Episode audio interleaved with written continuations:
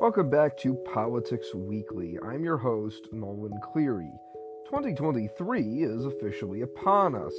This year is a big one for our show as it marks the five year anniversary of Politics Weekly.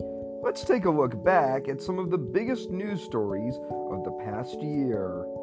In 2022, Russia attacked Ukraine, sparking a global response from the rest of the world. The United States Supreme Court overturned the landmark Roe v. Wade ruling, leaving the right to abortion up to individual states. Former President Donald Trump's Mar a Lago home was raided by the FBI. Despite rumors of a red wave, Republicans saw mixed results in this year's past midterm election cycle, narrowly gaining a majority in the United States House of Representatives but failing to take back the U.S. Senate. Trump himself also declared his candidacy for the White House in 2024.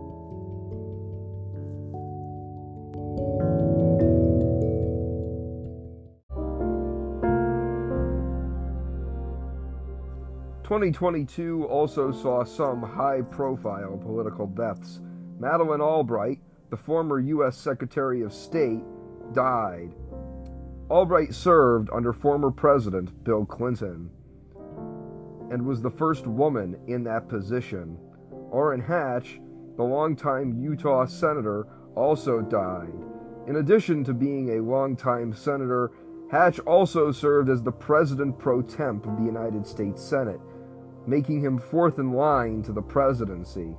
Hatch himself also launched an unsuccessful campaign for the White House in 2000. Norman Mineta, the first Asian man to ever serve in a U.S. presidential cabinet post, also died. Mineta served under Bill Clinton, a Democratic president, and former President George W. Bush, a Republican. In addition to serving in multiple cabinet roles, Mineta also served as a congressman from California and the former mayor of San Jose, California. Democratic donor Mark Shields also died, as did former President Donald Trump's ex wife, Ivana Trump. Indiana Congresswoman Jackie Walorski was killed as a congresswoman before she could be reelected. Ken Starr, famous for publishing the Starr Report that led to the impeachment of former President Bill Clinton, also died. Ash Carter, the former Secretary of Defense under former President Barack Obama, died as well. Virginia Congressman Don McEachin died after a long battle with cancer. McEachin died just after being reelected.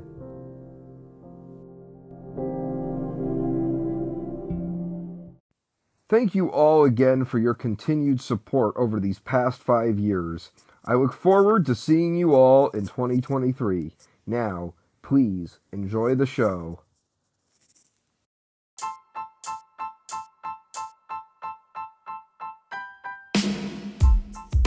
Hey everyone, welcome to Politics Weekly. Politics Weekly is a weekly nonpartisan podcast featuring some of the biggest names in politics and portraying some of the biggest political stories of the week through both left and right leaning lenses. Hosted by award winning journalist Nolan Cleary, the former editor in chief of the Hudsonian newspaper, Politics Weekly has been listened to by over 15,000 people worldwide. The views expressed by guests on our show are not necessarily the views expressed by the host, Nolan Cleary.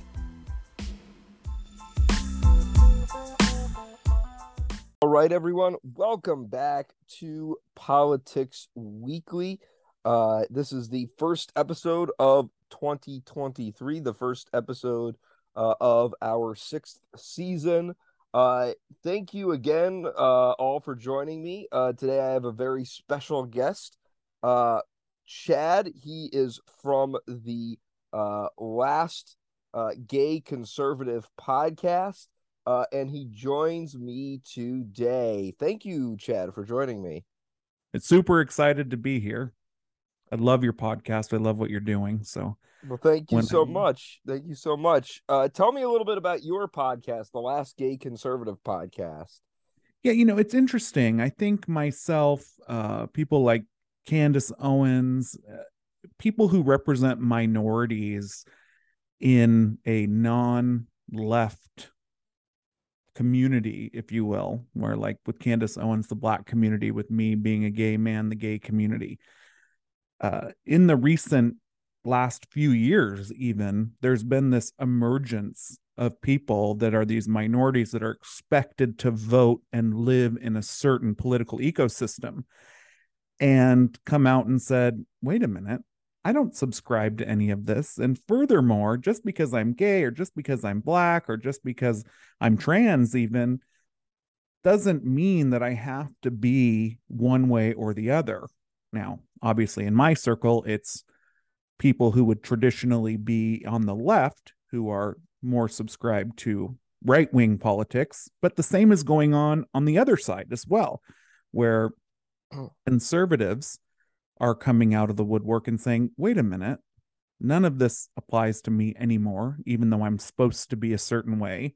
I'm moving over to the left. So we're seeing this sort of representation of minorities crisscrossing in between uh, the political sides. And what our podcast is all about is representing those minorities, especially in the LGBTQ community, that are looking for something different than what they've expect what they've been expected to be.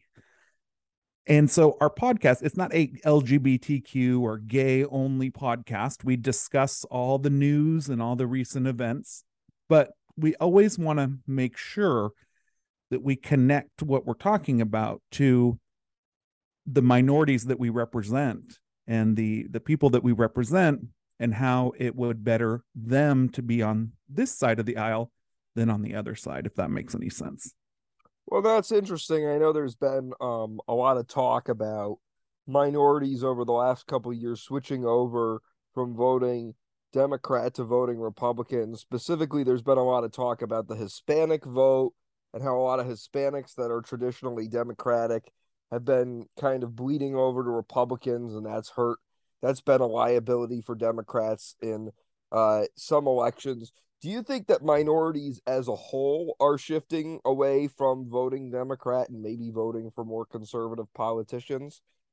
I think key minorities as a whole, I wouldn't say like the LGBTQ community more like cultural minorities, but race races, if you will, are definitely starting to shift. We saw more black votes in uh, the 2016 and the 2020, and now just the recent midterms than we've ever seen. The black vote is growing uh, exponentially, moving over from uh, very left or traditionally Democrat to voting Republican. Trump garnered a significant amount of black votes, which was extremely surprising, I think, to many of us. Um, but yes, I do see a shift. I think the uh, Latino population, especially those that might have been considered dreamers, if you will, or, you know, um, they're also seeing a flood of immigration come through much easier than how they had to, you know, take their path to either uh, resident, permanent residency or citizenship. And I think there's a contention of fairness there where, like, this isn't fair. I had to do X, Y, Z and now thousands and thousands of people are making their way over with an expectation that they'll be permanent residents. So there's small little factors in the culture right now that are driving minorities over. Do I think it's enough to make a significant difference in the electorate, especially for Republicans? No. I don't think it's going to be a, a make or break situation. I think it will be strong, but I think we still need to focus on our core um, and not hold this sort of shift of minorities to the right as um, our saving grace, if you will. Um, and I know that you uh, have, uh, I know you've said you have over uh, 150K uh, listeners. Um, how, how did you get your podcast started and how did you kind of build it up over time? Yeah, so we started in February. We're just coming on our year. Um, just to give you a little bit of background, I sold um, pretty large marketing agency um, a year prior to when we started. So when I decided to do a podcast, it was really just for friends and family. You know, my whole life has been surrounded uh, with politics. It's just been a passion of mine since I was a kid. But I, I, worked in other things. I never, you know, took it seriously as a career. And then I, you know, I started with maybe a handful of 20, 25 friends and family and i guess i just have the best sharers in the world and i'm representing a niche market that was really underrepresented and it just blew up. So we went went from 20 to i think my last episode had 168,000 downloads. So it's um it's been crazy to to see and admittedly very hard to scale that quickly. Mm, wow. Um well that's all really interesting. Um why don't we uh, jump into some of the news stories uh, this week? Because I want to get your uh, your view on some of the stories. Uh, so starting with um, Kevin McCarthy. Uh, Kevin McCarthy uh, this week was elected Speaker um, after a contentious vote. Um, it took 15 rounds for Kevin McCarthy to be elected Speaker of the United States House of Representatives. Um, he mostly faced opposition from his own party. Um, initially, 20 Republicans voted against him, and then it grew to 21, but then shrank to just five present votes. Uh, McCarthy himself um, mostly faced opposition uh, from members of Congress, such as Florida Congressman Matt Gaetz, uh, and uh, Colorado Congresswoman Lauren Boebert. Uh, McCarthy finally was elected uh, after multiple days without a speaker and without an assembled Congress. This is the most rounds uh, that any uh, speaker has gone, that any person has gone without being elected speaker in a hundred years since 1923. Uh, most of the members of Congress that voted against McCarthy as Speaker that were Republican uh, cited uh, a number of factors, uh, such as McCarthy being unwilling uh, to introduce a bill on term limits uh, and McCarthy not giving them a one no confidence vote initially, though he did offer a no confidence vote uh, if five members were able to uh, trigger it. Uh, McCarthy ultimately made many of the concessions uh, that uh, the uh, holdouts were asking for and gained votes. finally, last Saturday, he was elected Speaker of the United States House of Representatives just after midnight. Uh, also, uh, Hakeem Jeffries on the Democratic side uh, has become the House Minority Leader for the Democratic Party. Um, he is the first black man to ever serve uh, as the number one, uh, as the leader uh, of either major party conference. Um, McCarthy, obviously, Republicans gained uh, back the United States House of Representatives in November. However, they currently only hold a narrow five seat majority. What are your thoughts on Kevin McCarthy being elected Speaker of the House? Yeah, so I, I take kind of a, a different approach. Uh, I am heavily involved in the Con- Convention of States Action, which is a uh, group basically, and we're working to create or have a convention of states using Article 5 in the Constitution. So I take a very different look at democracy. I believe that it's supposed to be difficult. And these debates and fights and contentious discussions are all what our founders intended. And that is how you really get the best decisions for the people. So, as everyone was freaking out, going, these people just need to concede. It makes Republicans look ridiculous. And, you know, I look at it and I say, look, you've got 20 people that are part of the Freedom Caucus that have serious concerns that we're going to go into another Congress with all of these promises. And then the middle of the road Republicans will sink all of those things once they're in power. So they put their heels in the sand and they fought for their constituents, what they felt their constituents would want them to fight for. And it was actually a beautiful thing to me as as chaotic as it may have seemed on the outside, it was really a beautiful thing to watch this all come together uh, using democracy as it was intended to be used. Having someone who's the third person in command of this country, should the vice president and president be unable to do their job, should be a serious, long, massive voting process in the last, as you've said, 100 years, there has been some contention. But to your point, it's really been more of a popularity contest, hasn't it? Where people like Nancy Pelosi have adoring fans that just vote them in and they blink, and all of a sudden they're Speaker of the House without any challenges. And I would think that 100% of constituents on the Democratic side don't probably want to you know ha- didn't want to elect uh, Nancy Pelosi, but because she's popular on the Hill, she she doesn't have any pushback. So I think it was a good thing.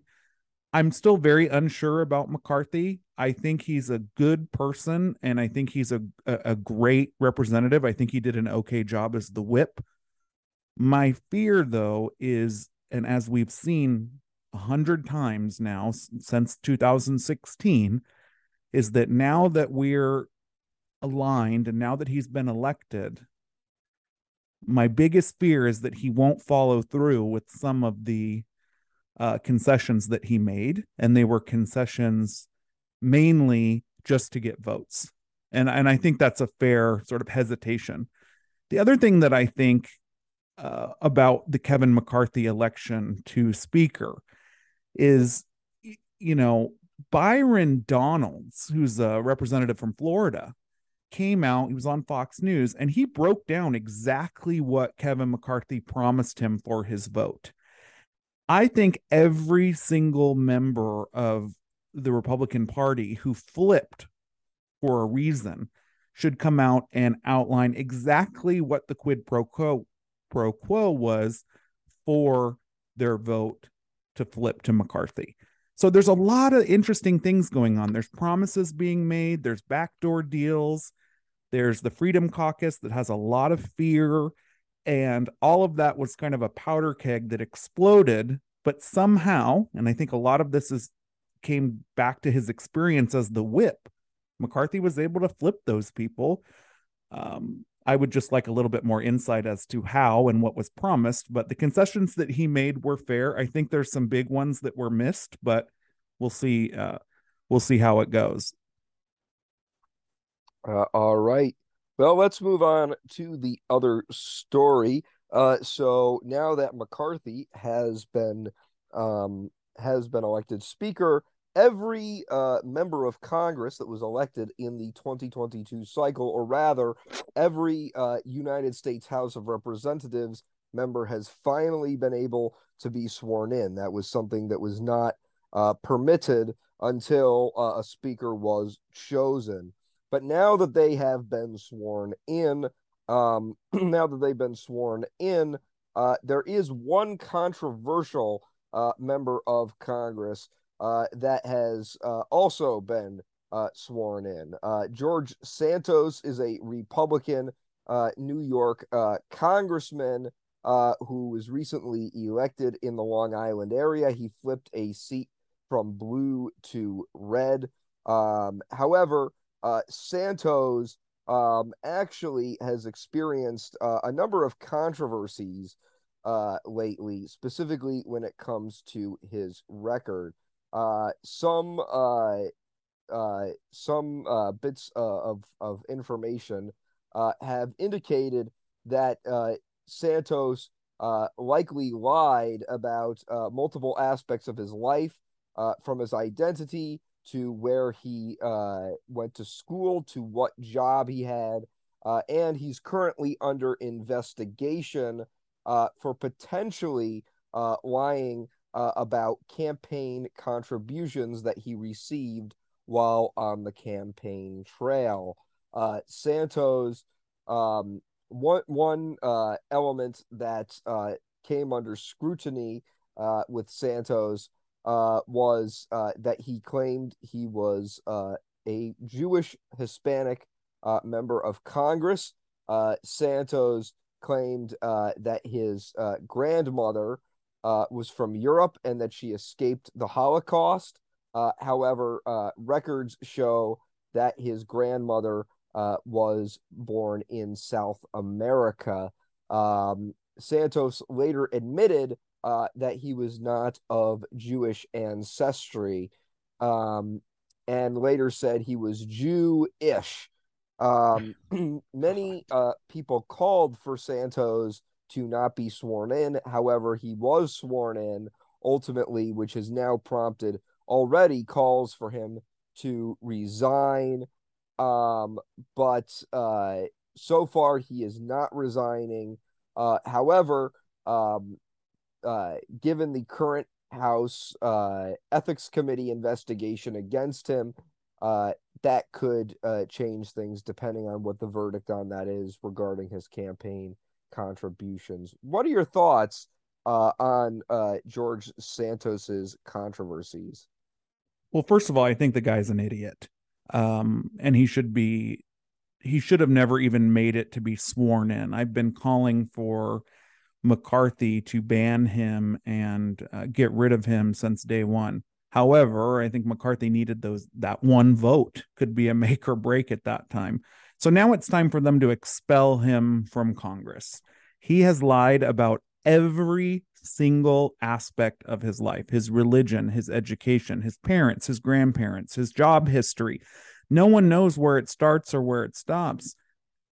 And what a lot of people say, I mean, I just got an email maybe a couple days ago from a friend of mine who's very, very well known in conservative politics, and and he heard me talk about it, and he says, "Well, Joe Biden lied and uh, about all of the same things in the 80s in his primary run for president. What's the difference?" Well, there is no difference. However, Joe Biden's lied and and gotten to where he is, and it's a lot more difficult now, and it would be almost impossible now to tie the two things together. I think it's become irrelevant. Here we have a relevant congressman who flipped a Democratic seat and made up all these stories thinking it would help him get elected when really none of that stuff matters anymore. You know, you don't have to be Jewish, especially in his uh, district. It's not uh, a district that votes primarily on uh, religion like other very heavily Jewish parts of the community in New York. He's said that he's gay, um, but then he said he was married to a woman. That really bothers me. I think one of the reasons why I'm so passionate about getting rid of this guy is because gay men in Republican conservative politics are few and far between. And so when you represent that small community like I do, like he would, the pressure is on you to be a, a great example of how a traditionally non Republican group, very left group of people in the LGBTQ community, when you have breakoffs all the the pressure is on you to be a strong representative. So I think he used his whether or not he's gay or not, that's still up in the air, but he used that as well, which really bothers me. But a bigger point I think everyone's missing here is that he's lying for his own gain and it's based on his own inferiority complexes about how much money he has, who his parents are, whatever. He's just a sociopathic liar because if you look at the same state and in you know the same very metro area, you've got AOC, who was a bartender.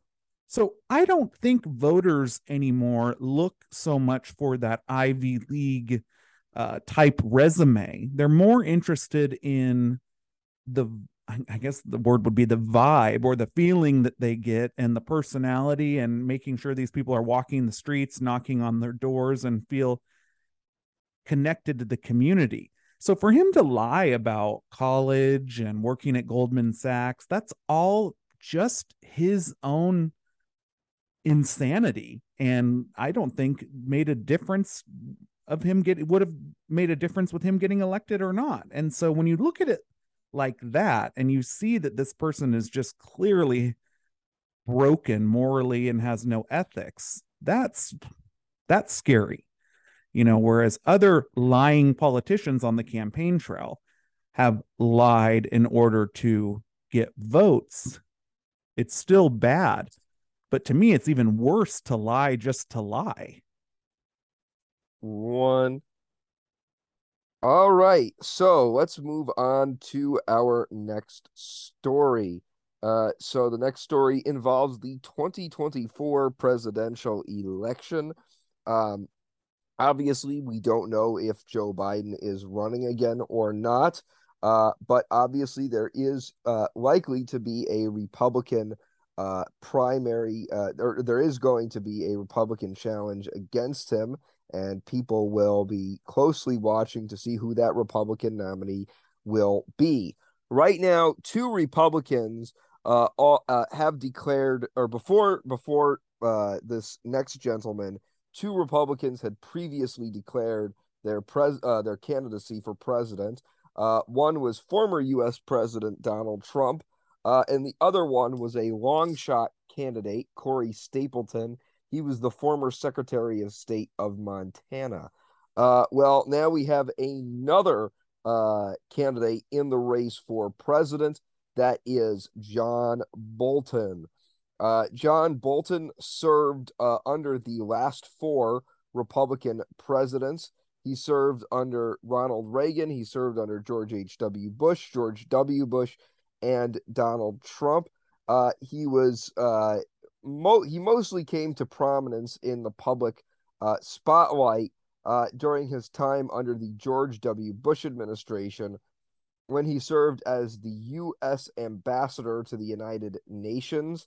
Um, following this and following the election of President Donald Trump, Bolton was initially a supporter of Donald Trump, which led to him uh, being um, uh, appointed to the role of national security advisor.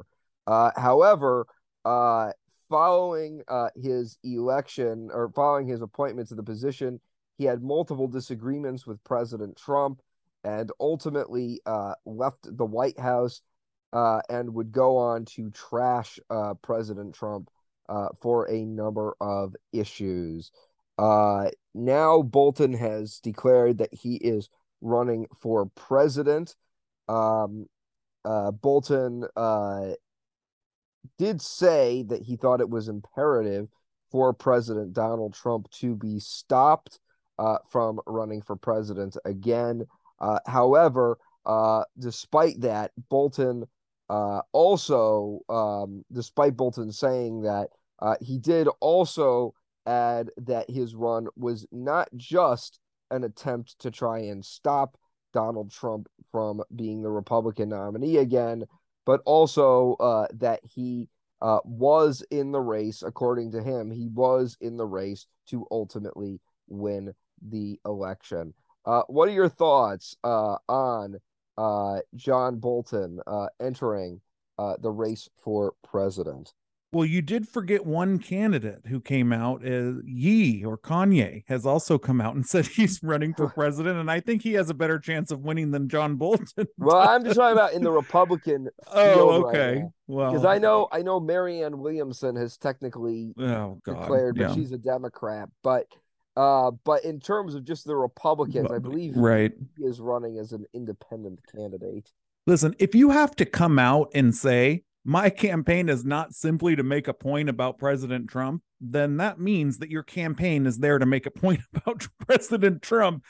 If your campaign is serious and you launch a strong campaign with strong fundraising efforts, and you're the election predictor, so you know more than I do when it comes to this, but I would say you wouldn't need to add any of that if you came out of the gate strong Bolton represents everything that Trumpers hate. He's been an establishment Republican from the time he worked with Ronald Reagan all hmm. the way through his time with George W. Bush. And he goes to, to work for Trump And Trump isn't a George W. Bush. Trump's, you know, he's he's not that. He's not an establishment Republican.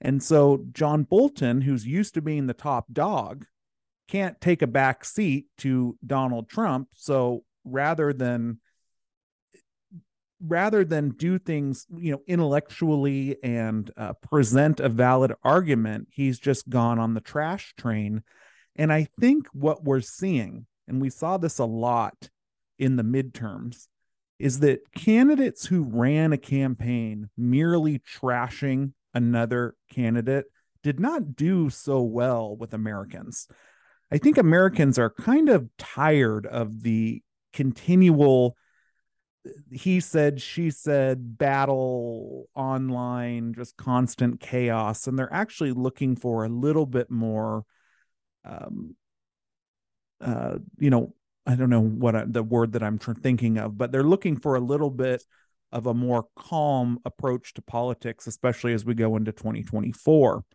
The other thing is, is that traditionally, uh, politicians who have come out against Trump don't fare well or very long because Trump does have a die hard fan base that will or voter base that will do anything to make sure that he gets elected. And so I think he's got two things against him. One, he's everyone knows him as just a mudslinger against Trump, and the Trump uh, the Trump army, if you will, will block his bid.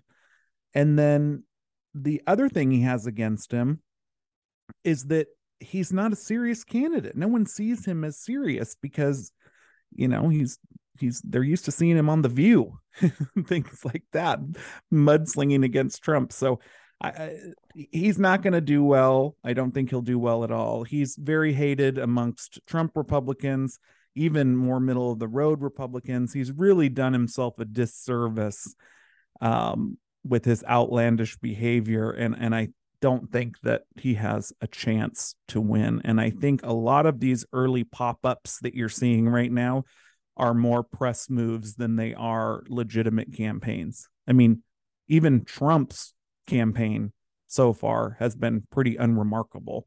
So when you when you look at that whole setup and you have someone like John Bolton or you know Kanye or what, whatever these people that just come out of the woodwork. I don't think they're they should be taken seriously.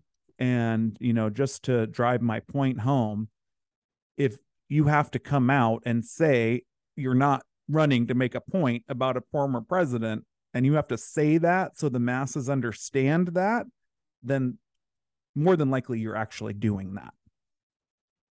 Gotcha. So uh, let's move on to the next topic. Uh, political observers are already looking to 2024, as we talked about in our last story, but they're not just looking at the presidential election, which is considered the biggest contest, but they're also looking at some down ballot elections. Uh, the California Senate election is expected to be highly watched. Uh, while it is a Democratic state, and most political observers at the current moment do not expect Republicans to flip uh, a U.S. Senate seat in California. Um, there have been some talks uh, about whether the incumbent uh, Congresswoman Dianne Feinstein uh, could run for re-election. Feinstein is 89 years old uh, and has been in the position uh, of a U.S. Senator since 1992. Because of this, there's been a lot of pressure for Feinstein to step down and retire in 2024. Um, it is unknown uh, uh, whether Feinstein will retire yet. Uh, it should be noted uh, that she has filed paperwork to run again, uh, which many people took as uh, a a sign that she was running.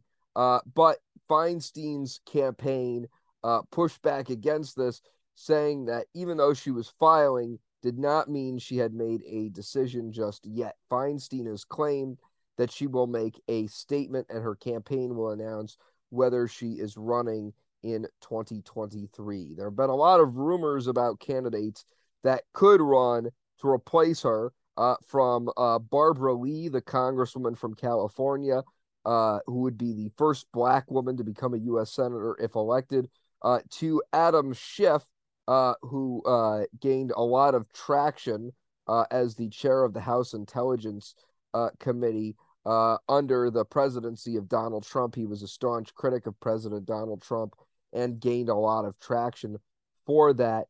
Uh, but we now have one Democrat that has officially declared her candidacy.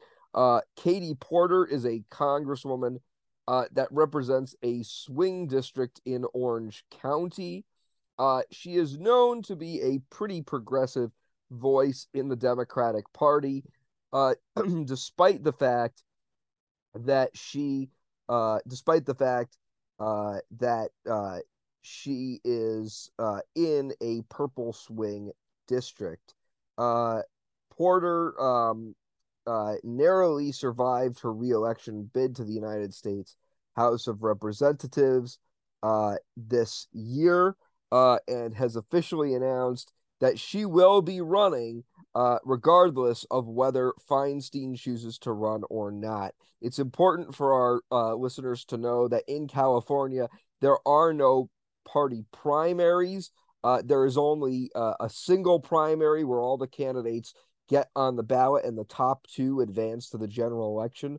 Those top two could be two Republicans or two Democrats. Um, it doesn't matter which uh, ones. Um, so you could end up with a scenario where there's a Republican and a Democrat uh, on the ballot running against each other. Uh, but you could also uh, end up with a scenario uh, where uh, there are two Democrats uh, running against each other on the ballot, especially given how competitive this race is expected to be amongst just Democrats. Uh, you you mentioned uh, earlier to me that you uh, you are a constituent of Congresswoman Porter. What are your thoughts on her candidacy and what chances does she have of actually becoming a United States senator? You know, uh, I do. I she's my congresswoman. I can't believe it. Where I live is a relatively conservative part of California, as you mentioned. It's a swing, but that swing is very new. It's been traditionally little red dots where where I am, and it's uh, amazing to me that someone who is so active in the uh, progressive caucus, which has essentially defined themselves as uh, democratic socialists, could be so electable, I guess, in Orange County. She's all talk, talk, talk, no substance. I, you know, she just put her bid in. We've known for many years um, for a long time that her sights are set on Senate or VP or some state or national position, a governorship. She's widely unpopular with most people that I talk to, and I don't have you know stats in front of me, but most people, when they kind of get a better understanding of who she is, just as a person, she's not polished. She doesn't have a senator um, sort of air about her. And I will tell you, if Dianne Feinstein runs again, Katie Porter might as well just drop out because Dianne Feinstein could literally be dead um, and being controlled like a puppet, and she would still win the elections in California. She just has such a strong foothold. And I don't think a lot of Californians care that she's 90 years old. Um, but that being said, Katie Porter is also an incredible fundraiser. You know, I think she was the fifth. She was the fifth uh, top fundraiser in Congress uh, for the midterm or the 2020. I, I, can't remember exactly when, but she's an incredible fundraiser, and that makes uh, me very, very scared for her Senate bid because even if she doesn't win, she's still going to get much more national exposure and maybe position herself better for a second win. Um, it's going to be a stretch. It's going to be very interesting. The way California has gone, it's just we're going more extreme left progressive as as far as possible, California and New York. So it, it's definitely going to be a Democrat. It'll be two Democrats on that ticket, and we'll just have to see what happens Um, one thing that I should mention about Katie Porter is that she is notorious for being n- a nasty, horrible boss who makes racist comments and screams at her team. And I think one of the concessions that should have been made from McCarthy, which could have happened behind closed doors, is that she's investigated based on all of these anonymous submissions to a Twitter account about the way she treats her team. And now this um, wounded warriors uh, intern that was with her, or fellow, if you will, has come out and charged her with all sorts of things. There should be an investigation, an ethics investigation to see if she's actually treating people that way and she's actually uh, driving her fellows and interns away because that would certainly for me um, impact the way i voted for someone uh, for the senate. Because again there's such a focus these days on who the person is on top of their policies. And i think that she uh, should be exposed for that behavior. I also think that she's all flash and no substance. She's really made a name for herself by making nasty question making nasty comments and questions on her committee seats. You know, for example, one um, big one that really people were raving about was she had the president of Equifax um, uh, testifying uh, around the leak of uh, massive amounts of personal information. And her question to the man was, Can I have your social security number to put on all over the public? You know, put all over American public so they can have yours the same way you lost all of theirs. And it's like, what did that add to a conversation about data protections that need to happen from Congress all the way down to small businesses? It doesn't. But because it's nasty and showy, she gets all of the press attention, and the ones that are actually working, be it Democrats or Republicans, fall off into the mist when they're the ones that are actually contributing to fixing the problem, and she's just there running her mouth. As you can tell, I really don't like her. well, uh, let's uh, move on uh, to the uh, next uh, story. Uh, apparently, also uh, Adam Schiff, another potential candidate, uh, released uh, a, a, statement. Uh, there were rumors he was going to announce today. Uh, he has said, uh, "quote You do not announce a campaign in the middle of a natural disaster." Uh, so uh, that could have been a slight dig at Porter uh, but uh, we'll just have to see. But uh, let's move on. On the issue uh, of Senate campaigns, um, the Senate is uh, something uh, that Republicans are hoping to gain in 2024. Obviously, they failed to pick it up in 2022. but Republicans are hoping that the map is much better for them in two years. this is because Republicans uh, or Democrats rather, are defending seats in multiple states that Donald Trump carried in 2020.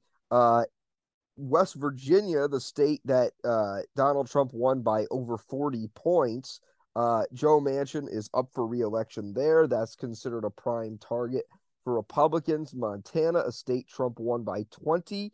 Uh, Republicans are hoping to unseat Jon Tester. Ohio, Trump won that by nine. They're hoping to take down Sherrod Brown. Uh, but recently, another target opened up uh, in the state of Michigan. Uh, Debbie Stabenow has announced she's the incumbent Democratic senator uh, in Michigan. She has announced that she will not seek another term uh, in uh, Michigan in 2024. This opens up the seat to potentially uh, being uh, competitive uh, in 2024. Obviously, Michigan is a swing state. Joe Biden won it by just uh, by just three percent in 2024, uh, and now um, it's expected to be an even bigger target for Republicans now that the uh, now that this uh, race has officially opened up. Uh, a couple candidates uh, that are thinking about running on the Democratic side. Uh, Lieutenant Governor uh, Garlin Gilchrist, a Democrat, is thinking about uh, running, um, uh, as are some other candidates. Dana Nessel, the Attorney General of Michigan, is weighing a run, as are a few congresswomen, including uh, including Elissa Slotkin and Hillary uh, and Haley Stevens. Um, and on the Republican side, uh, there are some candidates that are rumored to run, uh, including John James, a congressman. James uh, previously uh, ran for uh, the Senate seat in 2018. He was also the Republican nominee for Senate in 2020. Uh, he narrowly lost both times before becoming a U.S. House member. other candidates rumored to run James Craig, the former uh, chief of the Detroit Police Department, uh, Tudor Dixon, uh, and a few others. Peter Meijer is rumored to run. Uh, so um, many Republicans view this as a potential upset. Do you think Republicans uh, have the uh, potential to win this seat? You know, I think all all eyes are on the House right now, and I think what Kevin McCarthy does and House GOP uh, Congress people do is really going to give the voters a sense of how much of the issues are they at least trying to attack. Um, I think 2024 is huge for Republicans. I think there's seven open Senate seats and 13 open House seats. Again, I'm just off the top of my head, you would know better than I do, but it's something like that. And there's a huge opportunity uh, to flip the Senate and gain a lot more majority in the House. But it's all going to be determined on what this House can get done in gridlock um, and um, if they can pass anything through. I think Manchin's in some real trouble unless he flips uh, flips to a different party or makes some serious uh, blocks of um, some of the more progressive, especially as it comes to the energy market, uh, to be able to retain his seat. But he's in big trouble since his um, anti-inflation bill. Uh, you know, Michigan's going to be interesting. I don't think there's a front runner there. I think that they the GOP needs to think long and hard about how they run that Senate race in Michigan because uh, an extreme MAGA Republican candidate is not going to be able to flip the Democrat voters that you, you're going to need in order to win. You know, Trump flipped several blue counties to red that have flipped back to blue. And I think when you see that flip from one to the other, back to the other, you really have to play in that middle ground, hoping to gain as many votes from one side or the other, than trying to go very, very extreme again. Because although that got the original flip from blue to red, that doesn't mean that you're going to be able to do that a second time as it's gone back. So Michigan is wide open in the air. I think Ohio's a shoe in for Republicans. JD Vance, one of my favorite politicians of all time. I absolutely love him. Um, you know, destroyed his election, did so well in Ohio. And I think the people of Ohio are ready for another uh, strong Republican candidate. And um, other than that, those other seats are really going to be, you know, they're really going to be up in the air. But if we can pull it off on the Republican side um, and and grab at least ten of the thirteen House seats and you know at least five of the seven Senate seats, uh, you know, we'll be looking really really good. Uh, all right. Well, let's move on to uh, the next story uh, Diamond of the group Diamond and Silk uh, has uh, officially died. Uh, she's been declared dead. Um, uh, Diamond and Silk uh, are a uh, group of uh, Trump supporters uh, that have, uh, for a number of years, uh, gained a lot of traction uh, on social uh, media. Um, They've talked about their experience uh, as African American women uh, being Trump supporters, and they've made a number of videos that went viral. Well, one of the two uh, two Diamond and Silk duo, that being Anita Hardaway, who is known on the internet as Diamond, uh, was uh, was pronounced dead on January 9th. She was only 51 years old. Her cause of death uh, is still unknown as of this time. Uh, former President Donald Trump uh, announced uh, Diamond's death uh, on uh, his uh, Truth Social uh, social media page. What are your thoughts uh, on uh, on uh, the death of uh, Diamond from Diamond and Silk? you know it's devastating it it truly is and, and i regardless of what side of the aisle you're on I, I, whenever you lose someone that has risen from essentially rags to riches and stayed true to their convictions and you watch these two people who represent again minorities that um, were underrepresented as Trump supporters. And I think one of the beautiful things about them, and I'm I've said it before in a in a in a in a way that isn't offensive, but you know they represent the they represent the true black community, unlike the you know Don Lemons or Trevor Noahs of the world who think they represent the black community, but they don't. These two really came out as true representatives of the black community that supported Trump. They're also very pro life. Um, I think there's a woven kind of hidden message in Trump's tweet or his uh, Truth Social post where he's got capitals um, around uh, heart. You know, um, I think she had a heart attack. I don't think that they're that's probably the cause of death. If I'm looking, you know, through his uh, his post, but eh, I mean, it's it's truly devastating, and you know, it's even more devastating to get on Twitter and see uh, my liberal counterparts talking about how happy they are, good riddance. She, you know, she deserved to die for being pro-life, and you know, it's it, it's disgusting, and it, and it shouldn't happen. And I I would hope that everyone would be praying and uh, wishing the best for Silk to continue on this amazing legacy that they built together. All right. Uh, well, with that being said, let's move on to the final topic today. Uh, so, uh, President Joe Biden uh, has announced that he is adjusting uh, his his policy on immigration. He will not. He is going to be turning away Cuban uh, and uh, Haitian refugees uh, that uh, want to come to America.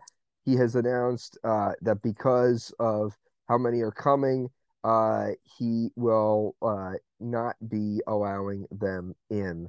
Um, Joe Biden previously had a very open immigration policy stance, which uh, gained uh, mixed feelings from both sides.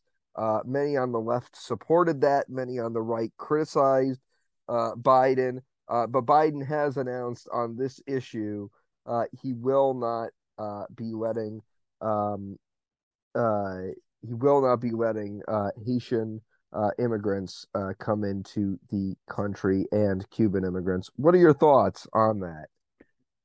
You know, it's interesting. I think that is all a big distraction from what we actually need. I think this is Biden's way of pretending like he's making an effort to secure the border. Cubans are traditionally conservative and Republican, so it makes sense that he would block those. I don't really know what the reasoning for Haitians, you know, what's the difference between that and the people that are coming up from El Salvador and the Dominican Republic, et cetera. I'm, I'm not sure. I didn't see a whole lot of reasoning. I think one thing that we have to remember is that in Biden's first 100 days in office, he signed 94 executive orders on immigration.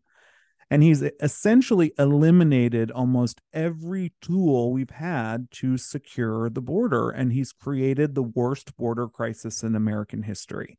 I mean, immediately stopping the construction of the border wall, attempting to halt deportations for 100 days, suspending the remain in Mexico policy that was working very, very well, terminating the asylum cooperative agreement with Guatemala, Honduras, and El Salvador. So they help keep people in their own country instead of driving them to our country. And he's also ended the prompt asylum case review for non Mexicans and the humanitarian asylum review for Mexicans. So uh, Mexicans are no longer able to be in the asylum program like uh, Guatemalans, Hondurans, and El Salvadorians. Uh, so uh, everything that you're hearing, you know, him going down, this and that, nothing is going to change the fact that he's rolled back 15 to 20 years of effective border control. And it's almost impossible, especially in the small mm-hmm. time he has in office, to go back. I mean, he's actively trying to end Title 42. He's trying to end Remain in Mexico. I mean, he's totally debilitated ICE in America with bad policies. And, you know, one of the things to remember as well is that the numbers are insane. The safety numbers. I mean, under Biden, ICE, for example, 48% fewer convicted criminals than under Trump, 63% deported criminals or less criminals than under Trump deported. Uh, those are people that are in this country illegally who are also known criminals. And so you you have that issue as well. I mean, there's so much to the border issue and the illegal immigration issue. And it seems that every time President Biden has an opportunity to make an adjustment that will help, that will take the pressure off some of these border states, that will take the pressure off border patrol agents who are essentially working with one hand tied behind their back, he doesn't do it. And so, really, what's happening is you've got a huge surge and flood of fentanyl, which is directly related to homelessness, homelessness, death, and overdoses. You have cr- criminals that are pouring through at high rates that aren't able to be deported from ICE. And you have all of these people that are starving. They don't have a penny to their name. And it's created a humanitarian crisis right there at the border. And then you've got the flying and the busing and some of the other theatrics happening. But at the end of the day, the border is going to be Biden's biggest failure uh, leaving the White House for sure. I think it's going to be his, um, the legacy that he leaves is going to be this failing border. Gotcha. Well, um, with that being said, those are just about all the stories I had on the docket. Uh, Chad, thank you again uh, for joining me. I really appreciate it. Um, before you head out, do you want to tell people where uh, you if, where you can be found on social media and also where they can listen to your show, the Last Gay Conservative podcast? Yeah, so lastgayconservative.com is the website. It has all the show transcripts, every single show that you can download. We're also on Spotify, YouTube, uh, Apple Podcasts, Amazon, Google Podcasts, wherever you listen, we are. Our social media is just now starting because, like I said, uh, scaling up that quickly has been a little bit difficult. So we're just catching up on social media, but we're Last Gay Conservative on all of um, Facebook, Instagram, LinkedIn, and Twitter.